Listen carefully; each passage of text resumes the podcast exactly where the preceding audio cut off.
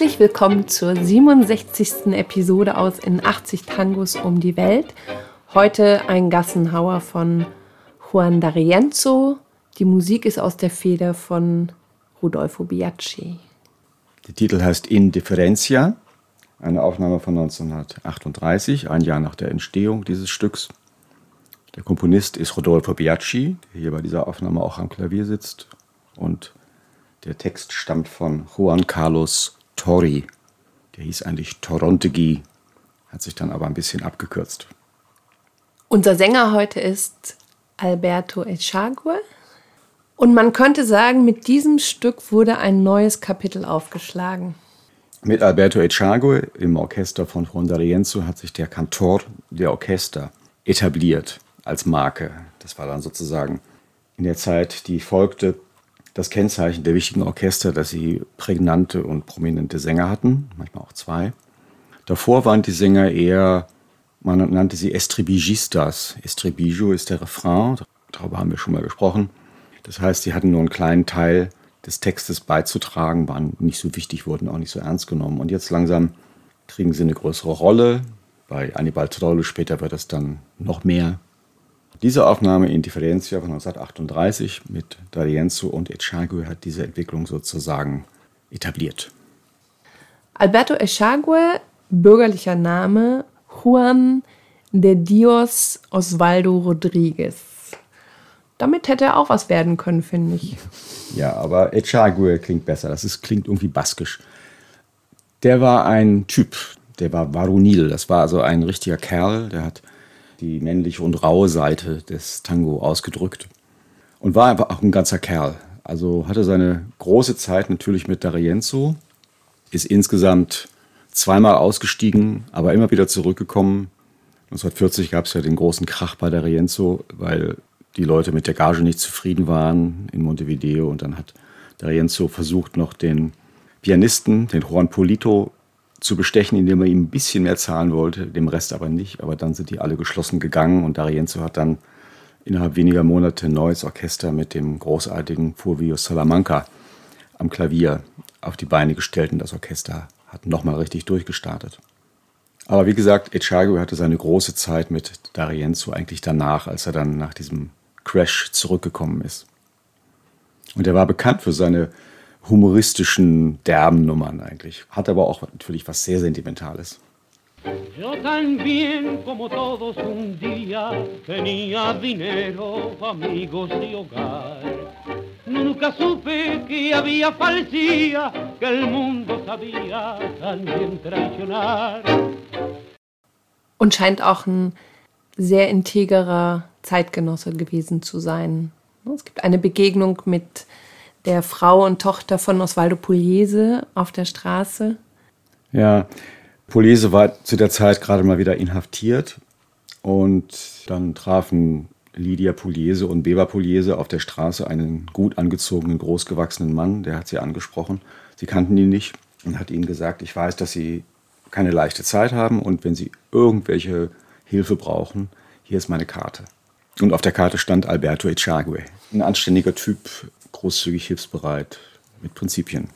Und hat dann bis 1976, bis zum Tod von Juan D'Arienzo, in dem Orchester gesungen und gearbeitet. Genau, hat ihn dann auch noch überlebt. Echagüe ist 1987 gestorben, hat dann weiter als Solist gearbeitet, war dann auch mit dem Orchester von D'Arienzo in Japan.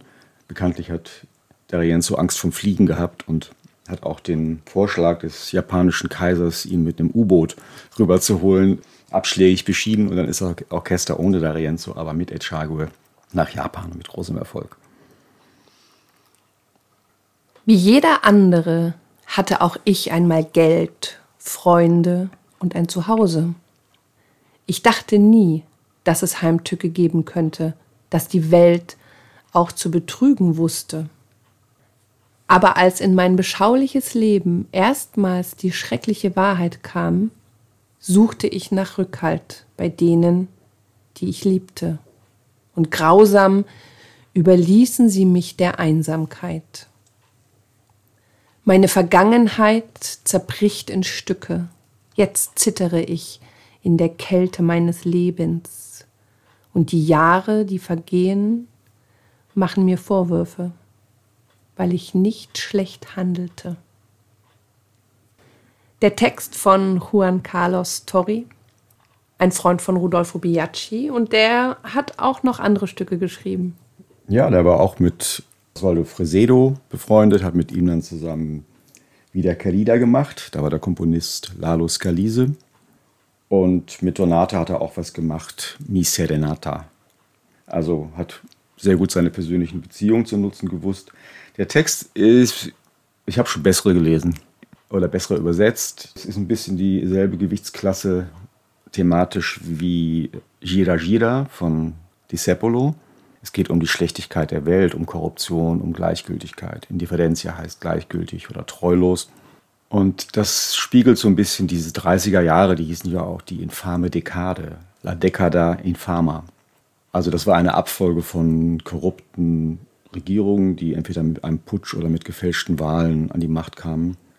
Moralisch, politisch einfach eine sehr harte Zeit für wache Zeitgenossen. Er war auch Sänger? Ja, er war sehr vielseitig. Der hat komponiert, Texte geschrieben. Und hat Jazz gesungen und Boleros und auch Tangos. Also war wirklich ein sehr breit aufgestellter Künstler. Und hatte ein langes Leben. Der ist immerhin von 1908 bis 2000 auf der Welt gewesen. Und das spricht eigentlich für ein zufriedenes Leben, wenn man so lange lebt. Interessant ist ja auch, dass Biagi das 37 geschrieben hat. Da war er bei D'Arienzo, ne? Wurde natürlich mit D'Arienzo aufgenommen.